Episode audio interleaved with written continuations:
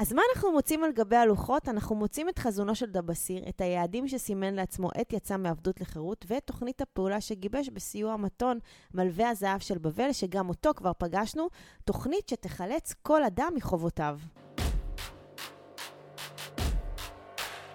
ברוכים הבאים למדברים השקעות עם עמית ואגר.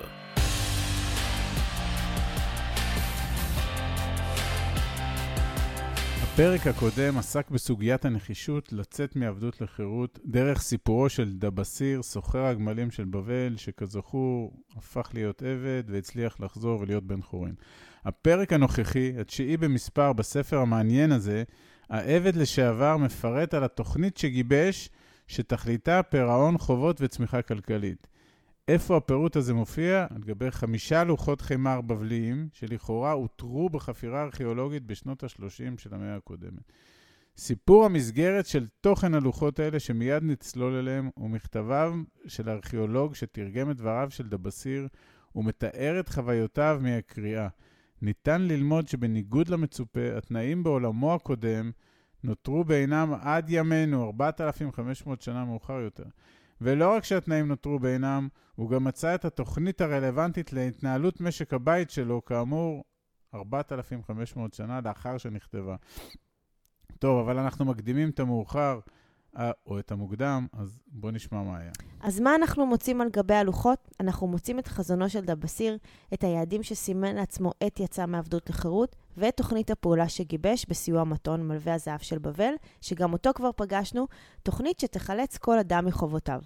קונקרטית, התוכנית מתחלקת לשלושה חלקים מרכזיים הרלוונטיים, לשלושה פרקי זמן. עתיד, במבט קדימה, לשמור לעצמנו עשרה אחוז מהרווחים שיספקו רווחה כלכלית עתידית, הווה, לחיות את הרגע, להקדיש שבעים אחוז מהרווחים להנאה מהדרך, לצריכה משלבת מענה לצורכי הבסיס ומותרות ברמה סבירה. עבר, להשלים פערים, לנהוג בכבוד כלפי בעלי חוב שנתנו בנו אמון ולהקצות עשרים אחוז מהרווחים לפירעון החובות. זאת תוך הפגנת שקיפות והגינות ולחלק את ההחזרים לנושים באופן שווה ושוטף. לאחר פירוט התוכנית, דבסיר מוסיף ומספר על התהליך שעבר, על העמידה ביעדים, הוא פרע את חובותיו תוך שנים עשר חודשים, על ההקלה שחש עם צמצום החוב ועל השמחה שהציפה אותו לאור השיפור המתמיד שחל לאורך זמן. התוכנית המעולה מובילה אותנו לחירות ולאושר. ונחזור לרגע אחד נוסף לסיפור המסגרת, לסיפורו של הארכיאולוג שתרגם את הטקסט שעל הלוחות. אמרנו כבר שאחת מגדולותיו של הספר הזה הוא על זמניותו. הארכיאולוג כותב על השתאותו מעניין זה, מרלוונטיות של טקסט עתיק כל כך לימיו שלו, כאמור שנות ה-שלושים של המאה הקודמת. ובסוף הפרק הוא גם מספר על יישומה המוצלח בחייו. הארכיאולוג הזה לקח את ה... מה שהוא מצא ומימש את זה בחייו. אז זה תרגיל בסגירת מעגל. לפנינו תוכנית פעולה עתיקה שיש בה כדי לשנות חיים בתקופת חיים אחרות לחלוטין מאלה שנכתבה במהלכן. בעינינו התוכנית היפה הזו של דבסיר, שניתן אולי לכנותה עשר שבעים עשרים, היא סוג של מתכון להתנהלות כלכלית מנצחת, אחריות מצד אחד, צמיחה מצד אחר, ובין לבין עושר, סיפוק והנאה, כי בשביל מה באנו לעולם הזה?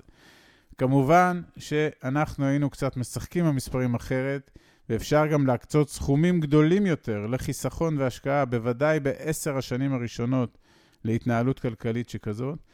כך נוכל על חשבון צמצום יחסי ברמת החיים בעשור הראשון למימוש התוכנית, להגיע למצב שסכומי כסף נכבדים כבר מתגלגלים בתוך המנגנון, מגדילים לנו את ההון ומייצרים לנו תזרים מזומנים הולך וגדל, שיאפשר לנו בעתיד הלא רחוק לשפר כל העת את רמת החיים מבלי לפגוע בהגדלת ההון שלנו. אז אנחנו לוקחים את מה שהוא כתב לפני ארבעת אלפים וחמש מאות שנה, ואנחנו טיפה משנים את המשקולות אה, בתוך המודל שלנו. אז מה נותר לנו לעשות? לנסות, ליישם, לקבוע יעדים ומטרות ולהתחיל לנוע לעברם. אנחנו מזמינים אתכם להצטרף אלינו למסע של הכרה, של למידה, של מעשים.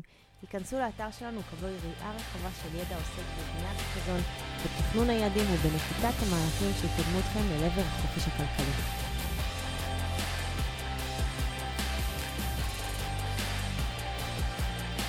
עד כאן להפעם. כרגיל, שמחנו לשתף בידע ובניסיון שלנו. מקווים שנתרמתם. מי שממש רוצה להכיר ולהיחשף להזדמנויות ההשקעה בהן אנחנו משקיעים, מוזמן לאתר שלנו, תוכלו למצוא הכל שם. אנחנו כמובן גם פעילים בכל הרשתות החברתיות, מוזמנים לעקוב אחרינו.